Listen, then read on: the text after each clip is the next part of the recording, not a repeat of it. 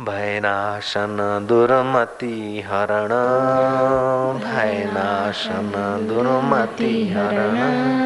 कली में हरि को नाम। कली में हरि को नाम। निश दिन नानक जो जपे।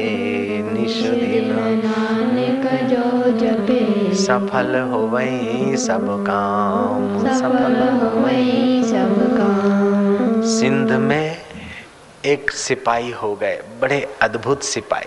पारूमल उसका नाम था रोहिड़ी में। सिंधी लोग उनका नाम जानते हैं। वो सिपाही थे, कोई वायसरा आ रहा था, बंदोबस्त में उनकी ड्यूटी थी। एक दिन वो व्यस्त रहे, दूसरा दिन व्यस्त रहे, तीसरे दिन बड़े साहब से छुट्टी पाकर घर का भोजन करने के लिए घर गए। नहीं तो वही पूरी सब्ज़ी का पैकेट ये पैकेट बासी कब तक खाऊँगा? पेट खराब हो गया साहब, घर जाने की छुट्टी दीजिए। पारूमल घर पहुँचे, नहाए धोए। कुछ थोड़े संस्कार रहे होंगे साधु समागम के। नहाए धोए, भोजन में दिव्यता कैसे लाई जाती है सनातन धर्म सिखाता है और कल्चरों में नहीं है। भोजन आए तो भोजन में भगवत नाम स्मरण करते हुए पानी का छीटा मार दिया। भगवान का चिंतन करके फिर भोजन करना चाहिए तो भोजन में दिव्यता आती है। जयराम जी बोलना पड़ेगा, पैर और हाथ गीले हो, मुँह धोया हुआ हो, हाथ पैर गीले हो और फिर भोजन करे तो आयुष्य लंबा होता है। पारुमल, भोजन करने की विधि जानते होंगे, भोजन करने बैठे, एक कौर डाला दूसरा कौर डाला, तीसरा कौर हाथ में है, साहब का आदमी आया, हो फारुमल, खोम खोम इमीडिएटली हो। जल्दी जल्दी चलना, साहब बुलाता। फारूमल देखता है कि अरे नालायक जिस पेट के लिए घर बार छोड़कर ड्यूटी कर रहे हैं, वो पेट की पूजा करने में साहिब बुलाता है। तेरे की, ये बंदों की नौकरी, जो रोटी खाने के लिए नौकरी करते वो रोटी खाने का समय नहीं। पारूमल आ गया अपना पारूमल ही स्वभाव में। वो उठा हाथ धो लिए। वो जो वर्दी के कपड़े थे, उसको बगल में डाल दिया, एक धोती उठाई। संयुक्त कुटुंब था काका की होगी या बाप की होगी या मामा की होगी, भगवान जाने, धोती उठाई, दो टुकड़े कर दिए, एक तो पंचिया बाँध दिया, लुंगी किनाई, और एक ओढ़ना ओढ़ लिया, साधु वेश बना लिया और तमंचा और खाकी कपड़े लगा दिए बगल में। गया डीएसपी के मुँह पे फेंक मारे के मेरा रिजाइन ले लो। बोले, नो नो तुम्हारा ज़रूर होना। बोले, हमारा ज़रूर इन बंदों के लिए नहीं, अब मैं उसकी बंदगी करूँगा। रिजाइन कर दिया। पारूमल की पत्नी का नाम था गंगाबाई। पास में गाँव था वो पत्नी वहाँ चली गई थी मायके। गया। ससुराल में, ससुराल ने देखा कि, अरे, तू ऐसा कैसे? नौकरी छोड़ दिया? अब मैं अपनी बेटी नहीं देता हूँ। बोले, तुम्हारी बेटी को मैं पत्नी बनाने के लिए, छुट्टी लेने के लिए नहीं आया। तुम्हारी बेटी को कहने को आया हूँ गे गंगा, अगर भगवान के भजन को चलना है तो चल, नहीं तो गंगा माता कह दूँ, छुट्टी हो जाए। बोले हाँ हाँ ठीक है, जा। उस जमाने लड़के कम थे, नहीं, लड़के ज़्यादा थे, लड़कियाँ कम थी, इसलिए लड़कों का मार्केट बहुत डाउन था। अभी बच्चों का, लड़कों का मार्केट बड़ा तेज है। जयराम जी की। तो पारूमल के ससुरा ने पारूमल को छुट्टी कर दी, जा। मेरी बेटी अब तेरे साथ नहीं आ गई जबानी हो जाता था, कोई स्टैम्प पेपर की ज़रूरत नहीं पड़ती थी। पारू आ गया घर में। एक कमरे में घुस गए। कमरा बंद करके बैठे रहे, बस। उसी के लिए नाचते, उसी के लिए रोते, उसी के लिए हँसते। बस सात दिन तक किसी से मिले नहीं। तो सतत जैसे नरसिंह मेहता सात दिन मंदिर में पड़े रहे और भगवान शिव का प्रसाद मिला और लीला देखी और सिद्धाई आ गई। ऐसे सात दिन सातत्य। अपने आश्रम में ऐसे मौन मंदिर बनाए कि बाहर किसी व्यक्ति को देखना ना पड़े, मिलना ना पड़े। और बाहर से ताला लग जाता है, अंदर घूम सकता है और तैयार भोजन, फल आदि दिया जाता है। वो खिड़की में रख दिया, वो अंदर से खिड़की खोलता है, बाहर से खिड़की अपन रख के बंद कर देते हैं। तो सात दिन में तो कई महिलाओं को, कई आदमियों को बड़े अच्छे अनुभव होते हैं। मैं भी पहले ऐसा घर में था तो किसी महाराज के मौन मंदिर में हम रहे थे। मेरे को बहुत लाभ हुआ, इसलिए हमने अपने आश्रमों में ऐसे मौन मंदिर बनाए। कि साधक अगर सचमुच में साधना करना चाहता है तो सात दिन के अंदर उसको बहुत सारे अनुभव होने चाहिए, बाकी का फिर वो कहीं भी कर ले। तो पारूमल कमरा बंद करके घुस गए। सात दिन के बाद बाहर निकले। संयुक्त कुटुंब था। ज्वेलरी की दुकान थी। ज्वेलरी का मतलब सोनार काम करा के अच्छे अच्छे गहने बना के शोकेश में रखते थे, ऑर्डर के भी रखते थे शोकेश में और अपने बेचने के लिए भी रखते थे। पारू आया। कितना मित्रों का स्नेह है। बाप, मामा, पत्नी पत्नी का तो छेड़ा फट गया। लेकिन कोई अपने को बेटा मानता है, कोई अपने को भतीजा मानता है, कोई अपने को काका मानता है। ये सारे संबंध संसार के कितना दम रखते हैं। इसका प्रयोग करने के लिए पारूमल ने अपने संयुक्त कुटुंब के उस शोकेस में से गहने निकाले। गहने निकाल के हमाम दस्ते में कूटने बैठ गए। जैसे मिर्च मसाला कूटा जाता है, लोहे के खांडड़े में। अब वो जो एयरिंग होते हैं, ठूंठ ठका या थोड़ी नाथ की बुटियाँ, वो हमाम दस्ते की चोट क्या सहेगी? दो चोटों में तो गुड़ गोबर हो गया। काका, उभर पड़ा, भाई डांटने लगा, मामा आया, बाज़ार के लोग इकट्ठे हो गए कि अरे नालायक, एक तो नौकरी छोड़ के आया और दूसरा फिर ये सब कर दिया इससे तो तू न होता तो अच्छा होता, ये वो खरी खोटी लोग सुनाने लगे। पारूमल अंदर से बड़े सावधान थे, बाहर से देख रहे थे कि ये संसार तुझ में दो धक्के हमाम दस्ते सहने की ताकत नहीं है। ए स्वार्थी संसार, तेरा पोल मैंने देख लिया। डांटने वाले, डांट रहे समझाने वाले, समझा रहे एक बुढ़ा बुज़ुर्ग आदमी ने पारूमल का हाथ पकड़ा, बोले, ये पागलपन क्यों किया? बोले, पागलपन नहीं है, ये कसौटी है कि कौन मेरे को चाहता है? चार गहनों की कीमत ज़्यादा है कि मेरी कीमत ज़्यादा है? अब पता चला कि सारा संसार अपने स्वार्थ को रोता है, मेरे लिए कोई रोने वाला नहीं है। अगर रोने वाला होता तो मैंने ये दो हमाम दस्ते लगा दिए ना, उससे रोने वाले का रोना पूरा हो गया। संसार का संबंध विच्छेद करने में मेरे को ये बड़ा प्रयोग करना था। बोले तो इतना नुकसान क्यों करा? ये तो ऑर्डर का माल था। पारूमल ने सात दिन में जो आज्ञा चक्र तक की यात्रा कर ली थी, योग बल आ गया था। पारूमल ने कहा, मैंने कुछ नहीं बिगाड़ा, जो जैसा है वैसा ही पड़ा है। वो देखते हमाम दस्ते में तो जो जैसा है वैसे का वैसा। तुम्हारे आत्मदेव में अनंत शक्ति है। रात को सपने में तुम कितना सारा बनाते हो। योग शक्ति, एकाग्रता आ जाए तो जागृत में भी हो सकता है। Nothing is impossible everything the possible ये कौन सा उकदा जो हो नहीं सकता? तेरा जी न चाहे तो हो नहीं सकता। छोटा सा कीड़ा पत्थर में घर करे। इंसान क्या दिले दिलवर में घर न करे? सब संभव है। पारूमल ने हमाम दस्ते में से निकाल के दागिने दे दिए। लोग बोले, अरे अरे भाई, तू तो बहुत बड़ा। अरे, बोले, चलो चलो। डिठो देख लिया सब।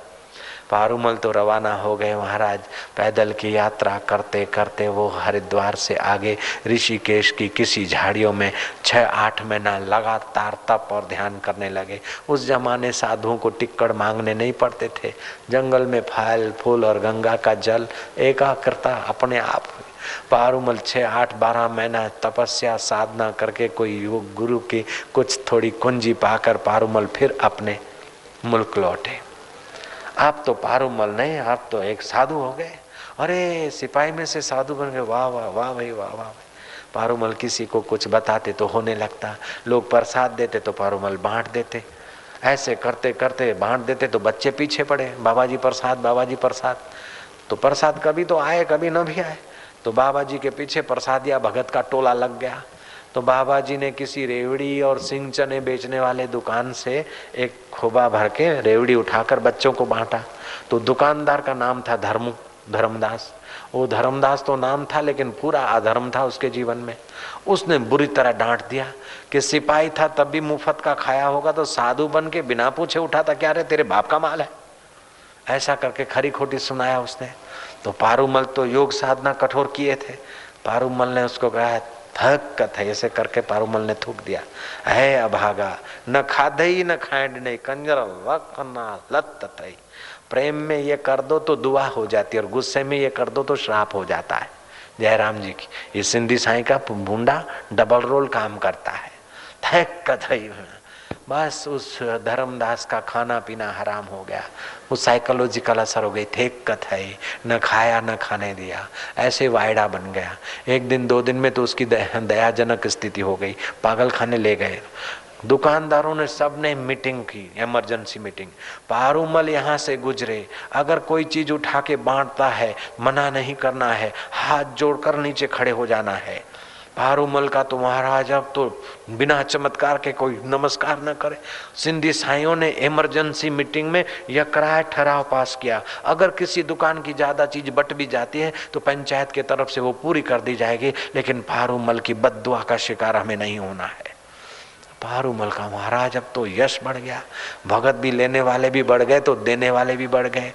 हुआ क्या कि मुसलमानों को चुभने लगा कि इसका प्रभाव हो गया है? कैसे भी करके पारूमल को अगर मुसलमान बना दिया जाए तो काफ़ी हिंदू मुसलमान हो जाएँगे। पारूमल को प्रलोभन देने लगे, लेकिन पारूमल ने तो हिंदू धर्म की महिमा जानी थी, साधना की व्यवस्था हिंदू धर्म में बहुत सारी है। पारूमल ने घिस के इनकार कर दिया। नवाबों का शासन चलता था। पादरियों और मुल्ला और मौलवी और काजियों का बोलबाला था। एक दिन नवाब ने, काजी ने और मुल्ला मौलवियों ने षडयंत्र तैयार किया कि पारूमल अगर नहीं मानता है तो उसको बाज़ार से गुजरते हुए कभी ऐसे मौका लेकर दोपहर के समय जहाँ भीड़ भाड़ न हो, वहाँ से पारूमल को जबरन उठाया जाए हाईजेक किया जाए और मस्जिद में लाकर पारूमल का सुन्नत करा दिया जाए। बाथरूम जाने की जगह थोड़ी सी मुसलमानी कर दी जाए, ताकि हम लोग घोषणा करेंगे कि माने न माने है हमारा पीर। जयराम जी की। मरते समय भी हम घोषणा कर देंगे, तभी भी कई लोग हमारे ये हो जाएँगे। उन लोगों ने अपने बल का दुरुपयोग करना चाहा। जो निगुरा आदमी है और धर्म का ज्ञान नहीं है, ऐसे आदमी को सत्ता मिलती है तो न जाने किस समय क्या सत्ता का उपयोग करे, कहना मुश्किल है। लेकिन राम जी को सत्ता मिलती तो वशिष्ठ का ज्ञान पहले मिलता है, फिर राम जी का राज्य अभिषेक होता है और कृष्ण को भी उपनिषदों का ज्ञान पहले होता है। बाद में श्री कृष्णचंद्र जी को सत्ता आदि का व्यवहार में हम देखते हैं। लेकिन अनादिकाल से नारायण का स्वरूप है। श्री कृष्ण के द्वारा किसी का अहित नहीं होता है, क्योंकि श्री कृष्ण प्राणी मात्र का आत्मा है। महाराज पारूमल को ले लिया गया और मस्जिद में दोपहर के समय हाईजेक करके बुलाया गया हजाम को। अस्त्रा तैयार करो। पारूमल को जबरन मुसलमान बनाना। अब वो सब षड्यंत्र करने वाले लोग थे। पारूमल अकेले बैठे बैठे बैठे बैठे सोच रहे, अब क्या करना?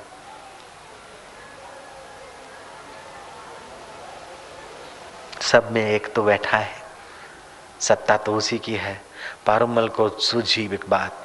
वो हजाम जो अस्त्र तैयार कर रहा था सलवार पहना हुआ था हजाम को पारुमल ने त्राटक करते हुए देखा बोले "हं, हं, मेरे को बनाएगा मुख्य तो सुन्नत कर हूँ हूँ करते ही हजाम की सलवार कुछ गड़बड़ हो गई और हजाम के जो स्पेयर पार्ट थे, वो सब गायब हो गए। न मिसिस हजाम, न मिस्टर हजाम, न पुरुष, न स्त्री, न नान्यतर जाति जाति नंबर फोर, नेशनल हाईवे हो गया उसका।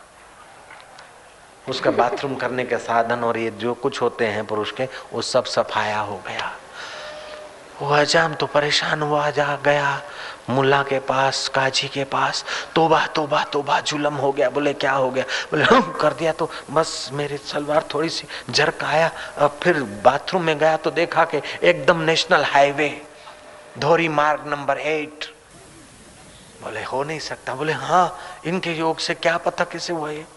ओ, हजाम को ले गए बाथरूम में रहा काजी ने देखा, बोले तो बा तो बा तो बा न औरत, न मर्द, न हिजड़ा, ये तो जाति नंबर फोर और काजी ने देखा, मुल्ला ने देखा, बात नवाब तक गई, नवाब आया, बोले, अरे अरे, अब क्या करे? अगर हमको हाँ कर देगा तो फिर मिसिस नवाब का क्या हाल होगा और हमारा अपना जीवन कैसे चले?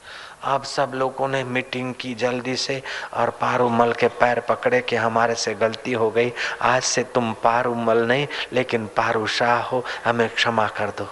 पारू शाह को बा इज़्ज़त उस मस्जिद से जय घोष करते हुए छुट्टी मिल गई और पारू शाह तो विचरण करते रहे पहले की नहीं। लेकिन हजाम का तो अभी नेशनल हाईवे ही रहा। मिसिस हजाम ने पारूमल जहाँ रहते थे, वहाँ झाड़ू बुहारी की सेवा चालू की।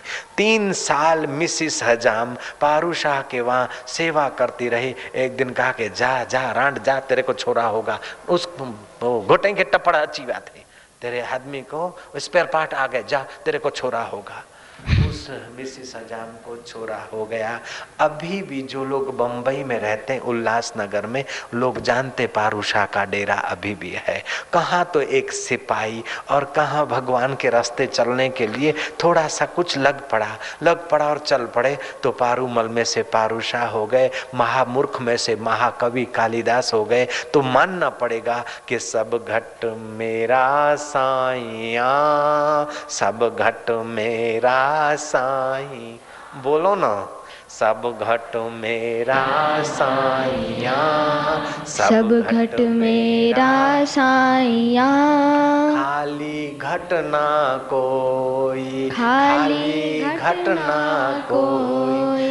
बलिहारी वो घट की बलिहारी वो घट की।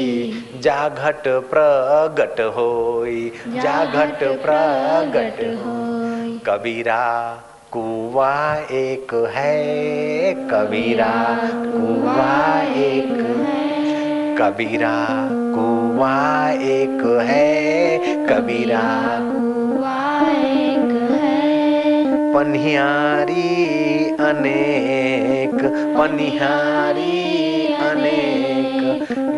न्यारे न्यारे बर्तनों में न्यारे न्यारे बर्तनों में पानी एक का एक पानी एक वो परमात्मा न्यारे न्यारे अंतकरणों में एक का एक है, फिर कोई योग सामर्थ्य लाता है तो उसी परमात्मा का है, और प्रेम स्वभाव लाता है तो उसी परमात्मा का है, आनंद स्वभाव लाता है तो उसी का है। जैसे धरती में से गन्ना को भी रस मिलता है, मिर्च को भी मिलता है, धनिया और पुदीना को भी तो धनिया उससे धरती से मिलता है, और ज्वार, बाजरी और मक्का को भी उसी धरती से मिलता है। ऐसे ही सब धरतियों में, सब सूर्यों में, सब चंदाओं में और सब मनुष्यों में वही परमात्मा की सत्ता अनेक रूप से दिखती हुई एक की एक है। जैसे एक ही पृथ्वी अनेक रस लिए हुए हैं, ऐसे एक ही परमात्मा अनेक सामर्थ्य से सजे हुए हैं, जिसकी जितनी योग्यता और भावना वो उतना ही ले आता है। बलवानों का बल वहीं से आता है, बुद्धिमानों की बुद्धि वहीं से पनपती है, वक्ता का वक्तृत्व शक्ति वहीं से आती है, सज्जन की सज्जनता वहीं से उभरती है और तेजस्वी का तेज वहीं से आता है। वो अखूट पिटारी से करोड़ों लोग युगों से लेते आए हैं, ले रहे हैं, लेते रहेंगे, फिर भी नहीं खूटता है। वो पूर्ण का पूर्ण है, इसलिए ऋषि कहते ओम पूर्णम मद पूर्णम मिदम पूर्णात् पूर्णमुदच्यते। पूर्णस्य पूर्णमादाय पूर्णमेवावशिष्यते। हरिः ओ।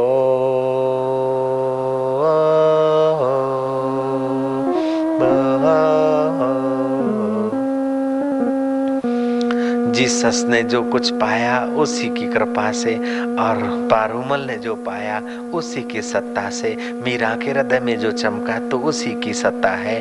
और तुम्हारे, हमारे हृदय में जो कुछ विशेषता या योग्यता है तो उसी परमेश्वर की है। हरि ओ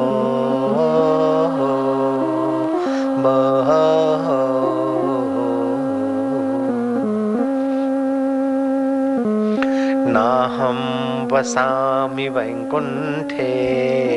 नाहं वसामि वैकुण्ठे। योगिनां हृदयेन वै। योगिनां हृदयेन वै। मद्भक्ता यत्र गायन्ति। मद्भक्ता यत्र गायन्ति। तत्र तिष्ठामि नारद। तत्र तिष्ठामि नारद।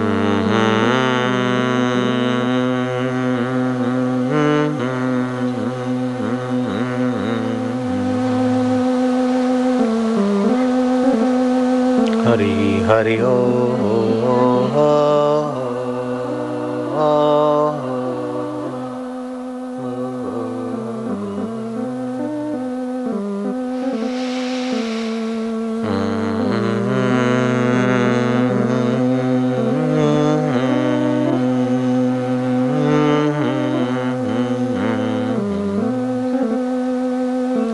हरि हरि ओ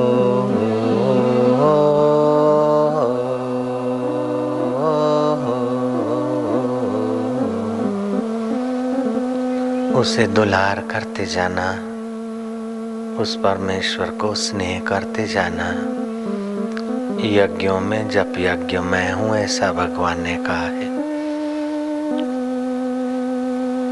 हे ओधव, मैं तप से, व्रत से, उपवास से इतना जल्दी वश नहीं होता हूँ जितना मैं सत्संग से वश होता हूँ। भगवान प्रेम के भूखे हैं और सत्संग से वश होते हैं। प्रेम हर कोई कर सकता है।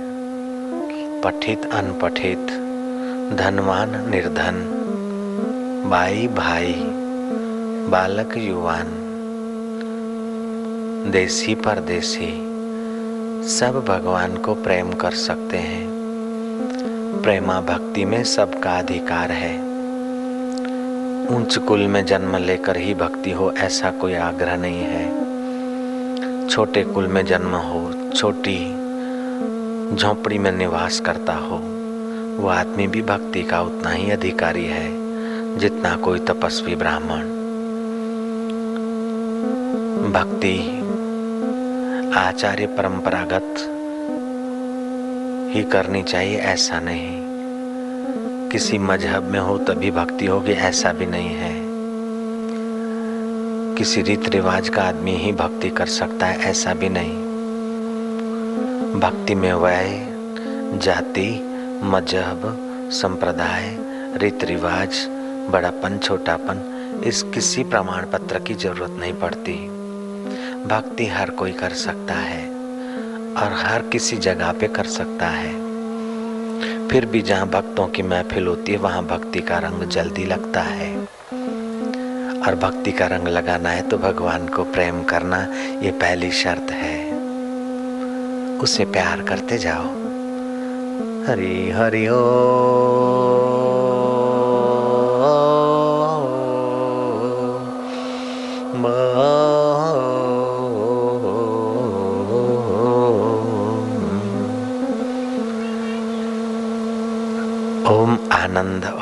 ओम एक ही ऐसा चिंतन करने वाला साधक उस एक अद्वितीय स्वरूप में उस आनंद स्वभाव में जल्दी स्थिति पा लेता है।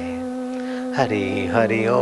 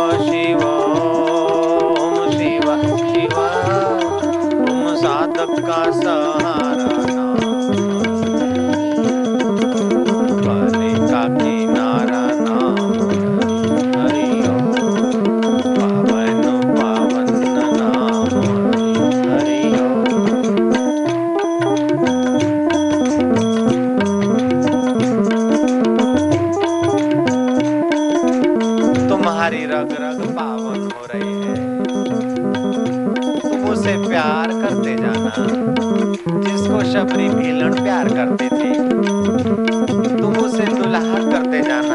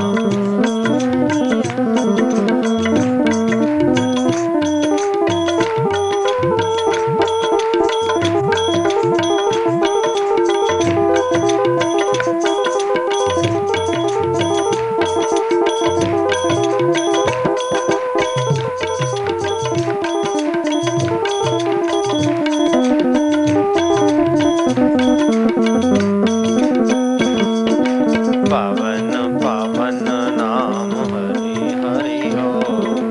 दिलों का दुल्हारा नाम ओम काली का किनारा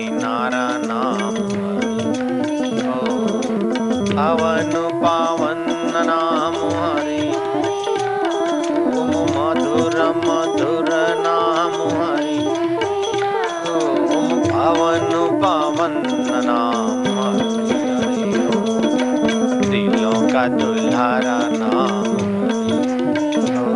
हरी हरी बोल।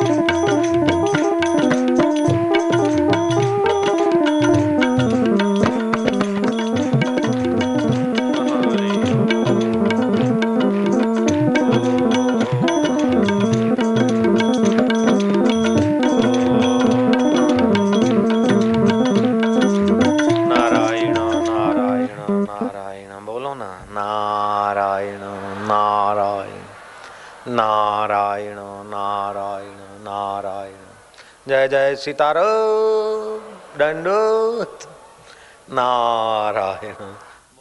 नारायण नारायण।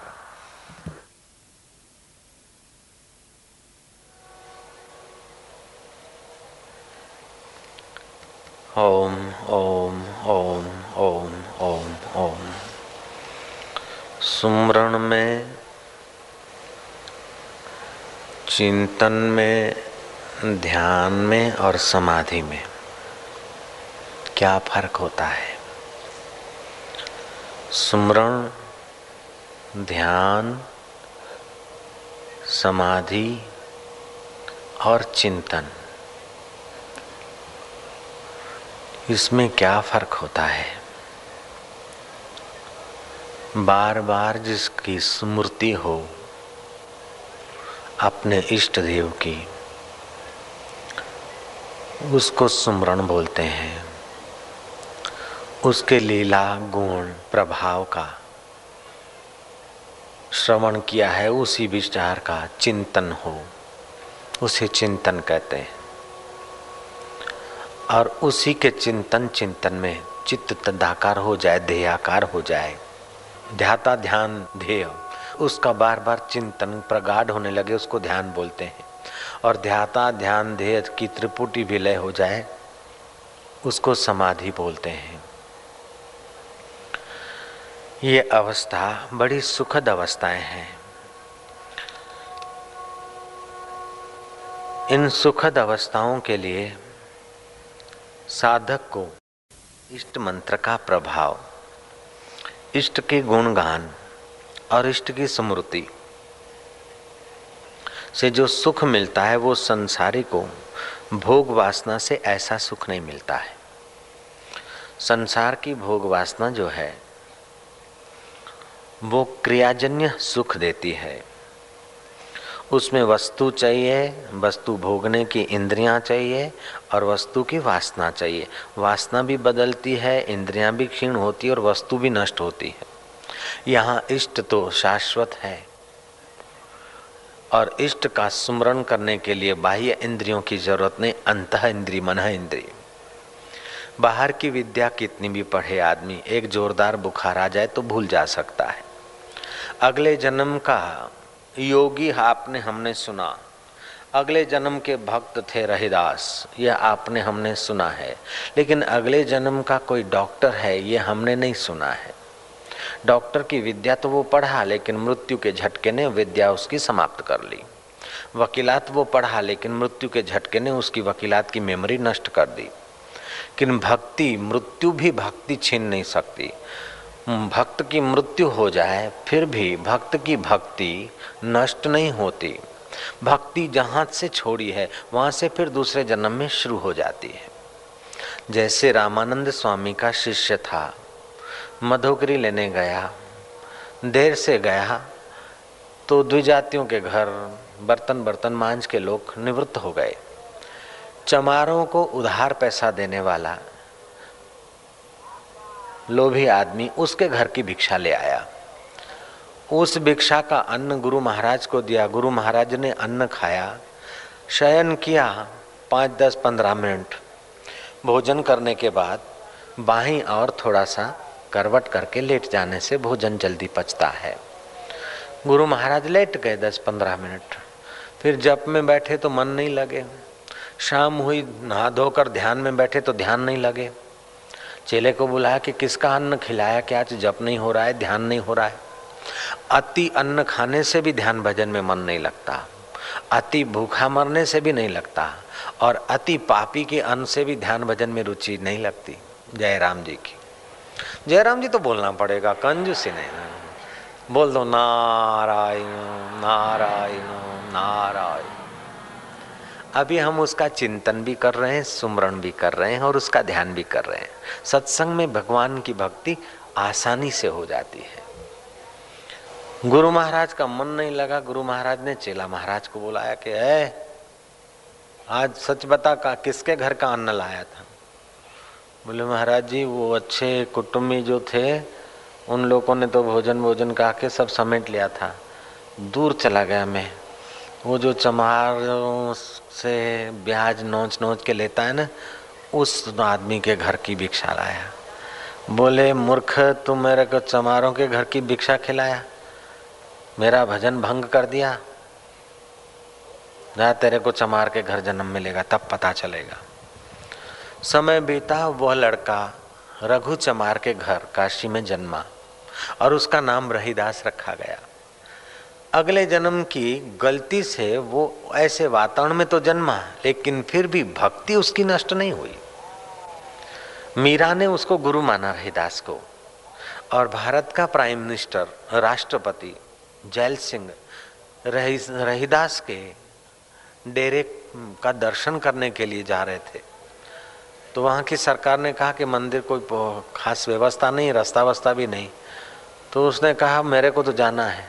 तो अब राष्ट्रपति है तो नया रास्ता बनाना पड़ा। और रहीदास के डेरे पर वो मत्था टेकने गए। कहने का तात्पर्य है कि मृत्यु भी भक्त की भक्ति के खजाने को चोट नहीं पहुँचा सकती। धनवान के धन का खजाना मृत्यु छीन लेती है, बुद्धिमान की बुद्धि को मृत्यु हर लेती है, विद्वान की विद्या को मृत्यु हर लेती है, लेकिन भगवान की भक्ति को मृत्यु नहीं हर सकती, मृत्यु का बाप भी नहीं हर सकता। कबीरा, यह जग निर्धना, धनवंता नहीं कोई। धनवंता तेहु जानियो, जाको राम नाम धन होई।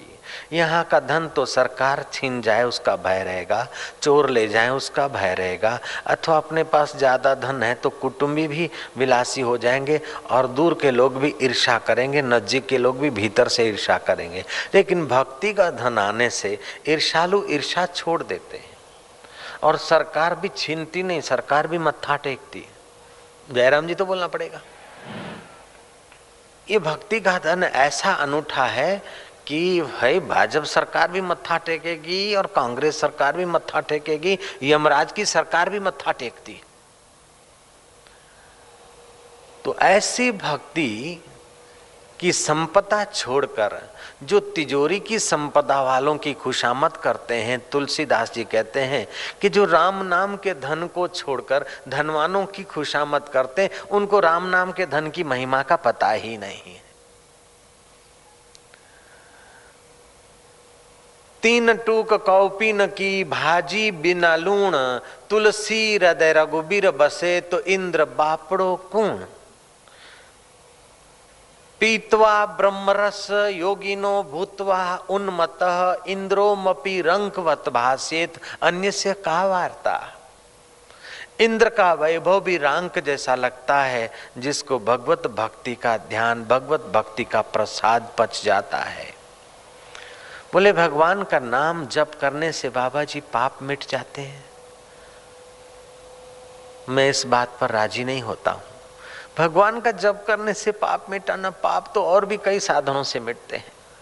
तीर्थ स्नान से भी पाप मिटते हैं, दान करने से भी पाप मिटते हैं, व्रत करने से भी पाप मिटते हैं, और भी कई प्रायश्चित करने से पाप मिट जाते हैं। भगवान के नाम से केवल पाप मिटते ऐसी बात नहीं है। पाप मिटाने के लिए तो और भी छोटे मोटे बहुत साधन हैं। भगवान नाम से भी पाप मिटते हैं, लेकिन भगवान नाम केवल पाप मिटाने की औषध नहीं है, भगवान नाम तो सर्वग्राह्य औषध है।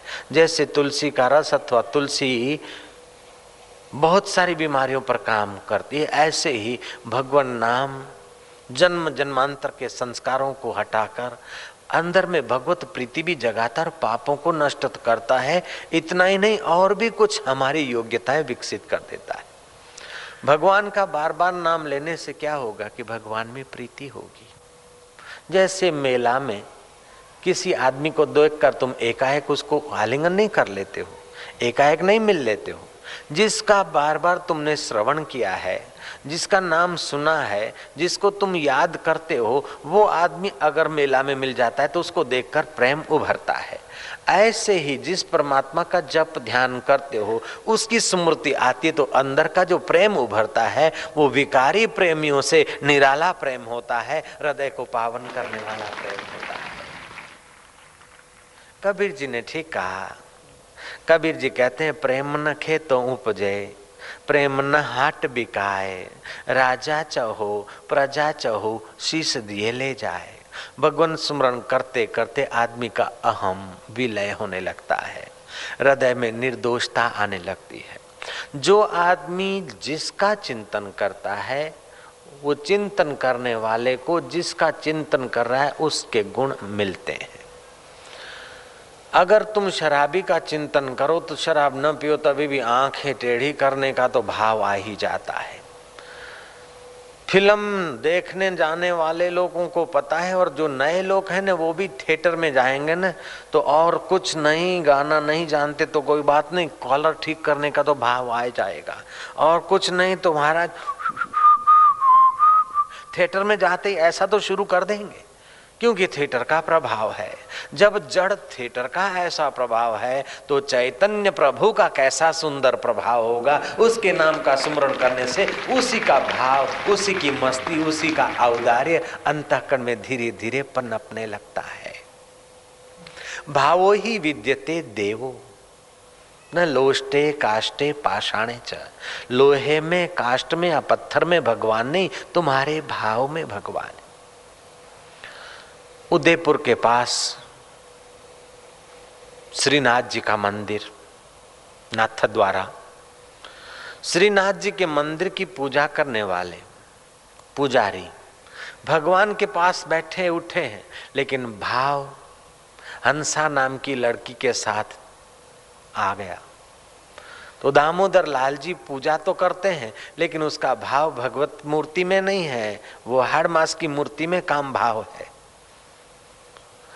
श्रीनाथ जी की तो मूर्ति वही की वही। वल्लभाचार्य उस मूर्ति के आगे दूध का प्याला धरते हैं और प्रार्थना और प्रेम ऐसा उभरा कि मूर्ति में से बहुत तेज पुंज प्रकट हुआ है और वल्लभाचार्य के हाथ से दूध का कटोरा लेकर भगवान ने दूध पिया है। नरो नाम की लड़की का भाव दृढ़ हो गया। उसने भी ठाकुर जी को अपने हाथों से प्याला दूध का पिला दिया। मूर्ति वह की वही। और उन्हीं दिनों में दामोदर लाल जी नाम का पुजारी, हंसा नाम की एक युवती के प्रेम में पड़ा और ठाकुर जी के मुखमंडल का हीरा चोरी भी हो गया। तो मानना पड़ेगा कि रामकृष्ण जिस काली की उपासना करके काली से बातें करते थे, वो काली की मूर्ति पहले भी थी, रामकृष्ण के बाद भी रही। लेकिन हमारा भाव जितना दृढ़ होता है, उतना ही वो हमारा अंतर्यामी चैतन्य उस मूर्ति के द्वारा प्रतिबिंबित हो जाता है। इसे हम अर्चना अवतार कह सकते हैं। अर्चना अवतार भक्त की भावना के अधीन होता है। अर्चना के समय जो पत्रम, पुष्पम, कुछ भी भगवान को अर्पण करो तो उसमें तुम्हारे भाव की विशेषता से भगवान स्वीकार करते हैं। अंतर्यामी अवतार। तुम भगवान नाम का जप करते हो तो अंतर्यामी तुम्हें मंगलमय प्रेरणा देगा। ये करो, ये न करो, ये यहाँ अच्छे संत है, यहाँ जाओ या न जाओ, ये खाओ, ये न खाओ, अंतर्यामी परमात्मा प्रेरणा देता है। जैसे रामकृष्ण परमहंस। गए अपने शिष्य के घर, केशव चंद्र सेन के घर। रास्ते में प्यास लगी। केशव पानी, गुरुजी अभी घर आया। टांगा जल्दी भगाया। फिर प्यासे संत ने कहा कि, केशव, पानी गुरुजी अभी घर आया। घाम हो रही है। गुरुजी को प्यास लगी, टांगा भगाया जा रहा है। फिर गुरुजी कहते कि केशव, बहुत प्यास लगी पानी। बोले, गुरुजी, बस वो सामने आ गया घर। घर गए, नौकर को कहा, जाओ पानी लाओ जल्दी। नौकर पानी लाया, रामकृष्ण ने मुँह घुमा दिया। दूसरी बार लाया धोधा के रामकृष्ण ने फिर मुँह घुमा दिया। तीसरी बार जग को मांझ कर प्याले मांझ कर फिर लाया पानी। रामकृष्ण उठ के चल दिए। गुरु आए, पानी पानी मांगते और शिष्य के द्वार से बिना पानी पिए गुरु चले जाए तो शिष्य के हृदय में तो चोट लगेगी। लेकिन क्या करें? गुरु जी से तो अनाप शनाप वक्त में सवाल नहीं पूछा जाता है। हो भाई जब संत अनुकूला, संत अनुकूल हो तब प्रश्न किया जाता है। केशव चंद्र सेन मौका ढूंढते रहे, रामकृष्ण कभी अवसर मिला, प्रसन्न चित्त थे। पूछा कि, गुरु महाराज, मेरे घर पधार रहे थे। बहुत प्यासे थे आप, और पानी आपने मांगा था, और खूब देर के बाद हम घर पहुँच पाए। आपको पानी दिया, आपने मुँह घुमा लिया। दोबारा मांझ कर दिया, फिर आपने स्वीकार नहीं किया। तीसरी बार जग मांझ कर नौकर लाया, फिर भी आपने पानी नहीं पिया। ऐसे ही चल दिए महाराज, क्या कारण था? बोले, पानी जग तो सफ़ा था, पानी तो सफ़ा था, लेकिन लाने वाला दुष्चरित्रवान था। उसकी निगाहें पड़ रही थी पानी में। मैं पानी के बिना मरना कबूल करता हूँ, लेकिन भगवान की भक्ति का नाश करना मैं कबूल नहीं करता। मृत्यु आएगी तो एक जन्म में ही मारेगी, लेकिन अभक्ति आ जाएगी। जब हृदय में से भगवत भक्ति चली गई तो हृदय तो फिर विकारों का गुलाम हो जाएगा। यही तो मेरा धन है। रुपयों का धन क्या रक्षा करेगा? विद्या के सर्टिफिकेट क्या रक्षा करेंगे? सच्ची रक्षा तो भगवत भाव से ही होती है। और ये भगवत भाव मेरा क्षीण हो जाए, ऐसा आहार में कभी नहीं करूँगा। सो संगति जल जाए जिसमें कथा नहीं राम की। बिन खेती के बाढ़ किस काम की? वे नूर बेनूर भले जिस नूर में पिया की प्यास नहीं, और वो दिल धड़कने बंद हो जा जिस दिल में दिलबर का दीदार की प्यास नहीं। केशव नौकर को कहना मत, डांटना मत। लेकिन उसके चरित्र कुछ ऐसे घोर कर्म थे, जिसके कारण मैं उसका पानी पीता तो मेरा चित्त दूषित होता। शास्त्र तो यहाँ तक कहते हैं कि रास्ते जतते जाते, चलते चलते। कहीं हड्डी पड़ी है, कहीं किसी बच्चे का या किसी आदमी का मैला पड़ा है, या किसी की उल्टी पड़ी है, या कहीं मरा हुआ ढोर पड़ा है, या चमड़ा पड़ा है, या छह प्रकार की में से कोई भी किसी प्रकार की अशुद्ध चीज़ पड़ी है तो उसको देखकर तुम्हारा मन थोड़ा दूषित होता है। उस समय तुम सूर्य नारायण का दर्शन कर लो, मन का दोष दूर हो जाएगा। अग्नि का दर्शन कर लो इष्ट देव का सुमरण कर लो कोई संत पुरुष भजनानंदी हो तो उनका सुमरण या उनका दर्शन कर लो। आपका चित्त जब भी थोड़ा बहुत खटास महसूस करे, कुछ गंदा देखकर अहोभाव थोड़े होगा। हड्डी, चमड़ा, मरा हुआ जनावर या और कोई कुछ गंदगी देखकर मन में एक थोड़ा दूषित आ जाता है। तो आपके मन में दूषित संस्कार का प्रभाव न रहे, इसलिए तुरंत आप सूर्य नारायण की ओर देख लीजिए। अग्निदेव को देख लीजिए। इष्ट देव का सुमरण कर लीजिएगा, अथवा इष्ट का दर्शन कर लीजिएगा, अथवा इष्ट में जगे हुए महापुरुष का सुमरण या दर्शन कर लीजिएगा, आपके चित्त को संवार लीजिएगा। लोग कपड़ा मैला होता है तो उसकी चिंता करते हैं। अपना रसोड़ा गंदा नहीं रखना चाहते, लेकिन दिल गंदा हुए जा रहा है, उसका ख्याल नहीं रखते। दिल जितना जितना स्वच्छ होगा, उतना उतना भक्ति का रंग प्रगाढ़ लंगेगा। और जितना जितना घोर कर्म वालों की दोस्ती होगी, रामानुजाचार्य ने तो यहाँ तक कहा कि जो साधु हैं, साधु का मतलब साधु स्वभाव। जो साधु हैं, वे असाधुओं के साथ बैठकर गपसप न हाके, उनके साथ स्पर्श न करें, हाथ न मिलाएँ, उनके साथ बैठकर भोजन करें। जो घोर कर्मी है तो भक्त की भक्ति क्षीण हो जाएगी। आहार शुद्धो सत्व शुद्धि सत्व शुद्धि ध्रुव स्मृति। मन में तो सबसे आत्मभाव रखे। भीतर से किसी से घृणा न करे, लेकिन अपनी भक्ति की रक्षा करने के लिए जैसे डॉक्टर मरीजों को देखते फिर हाथ मांझ लेते। ऑपरेशन के समय श्वासोश्वास उनको दूषित न मिले, इसलिए वो ऐसे कुछ प्रोटेक्शन कर लेते हैं। ऐसे ही डॉक्टर तो अपने शरीर के स्वास्थ्य की रक्षा करता है, लेकिन साधक तू अपने हृदय के स्वास्थ्य की रक्षा करेगा तो तेरी भक्ति बढ़ेगी। मैंने सुनी है वो बात कि संत कबीर का बेटा कमाल।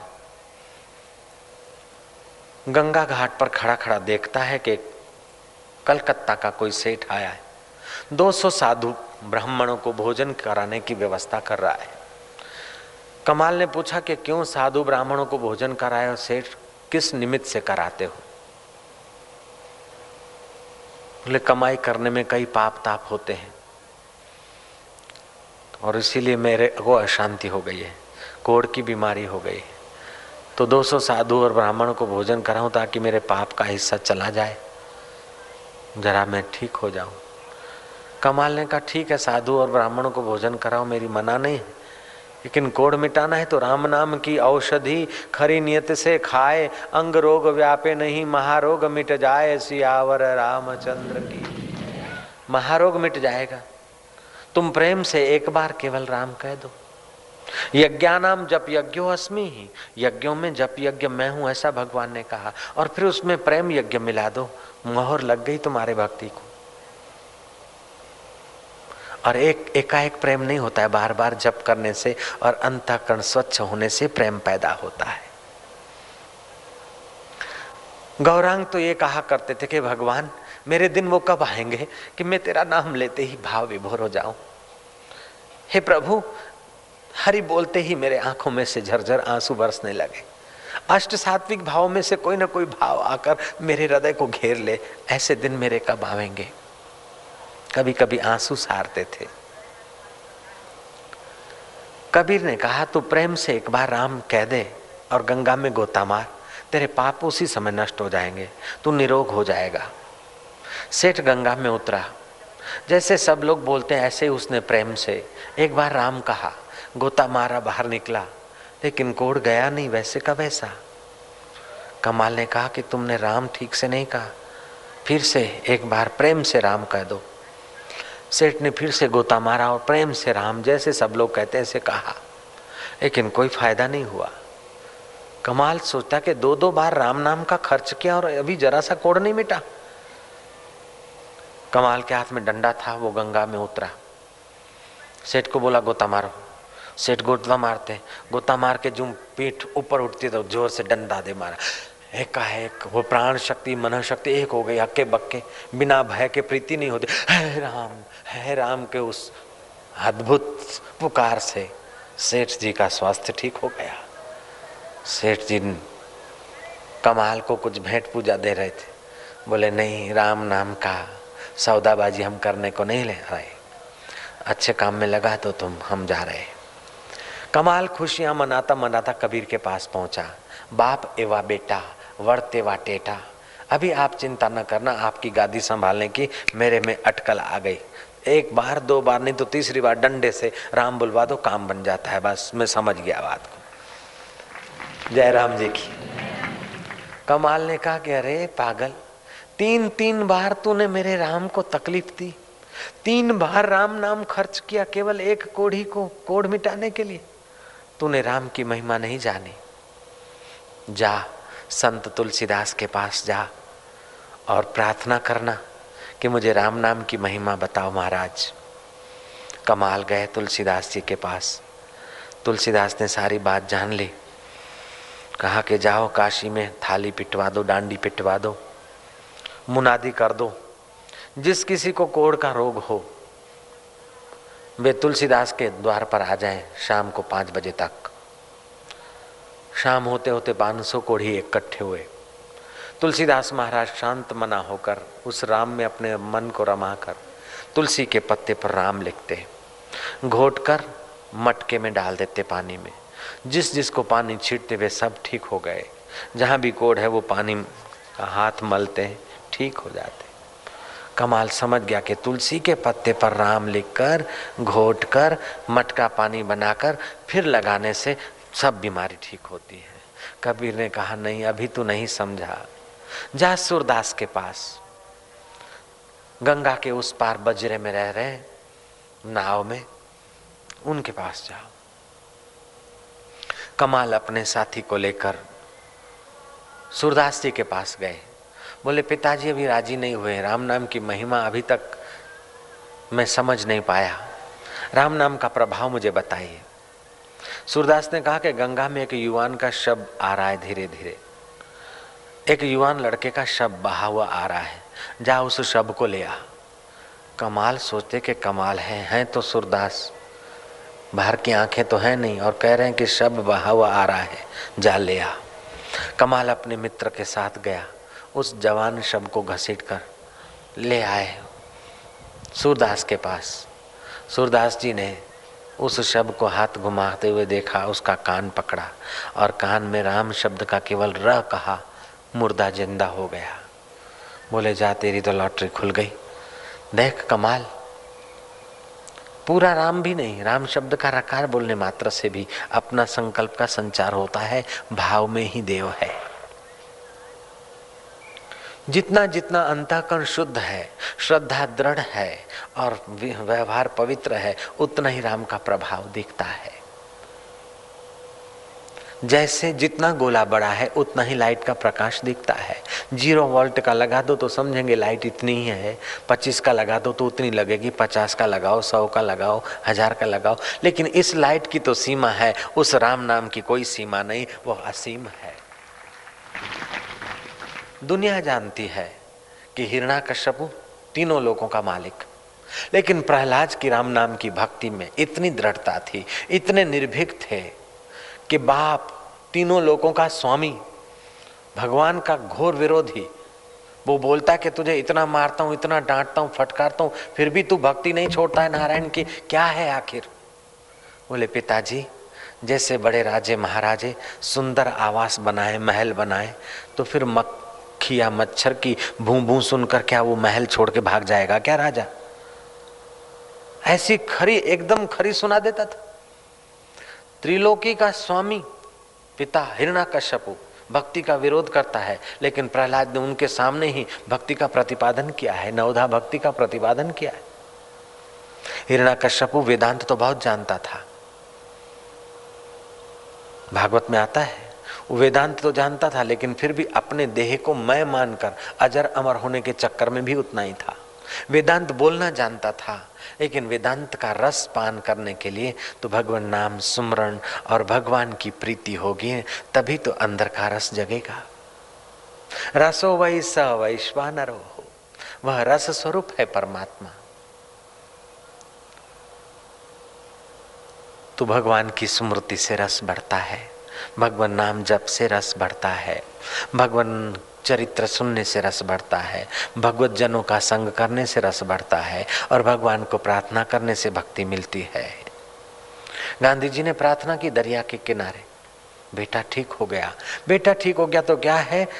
अरे सारा संसार ठीक हो सकता है। भगवान के नाम में इतनी शक्ति। है बोले, फिर इतने लोग राम नाम कर रहे हैं, संसार ठीक कहाँ हुआ है? अगर इतने नहीं करते तो संसार की इससे भी बुरी हालत होती अभी जो थोड़े बहुत साधु, संत या सज्जन लोग कर रहे हैं, इसीलिए भारत में और देशों की अपेक्षा अभी भी देखो ना, हज़ारों लोग शांति ले रहे हैं, आनंद से बैठ रहे हैं और हरि नाम का प्रसाद पा रहे हैं।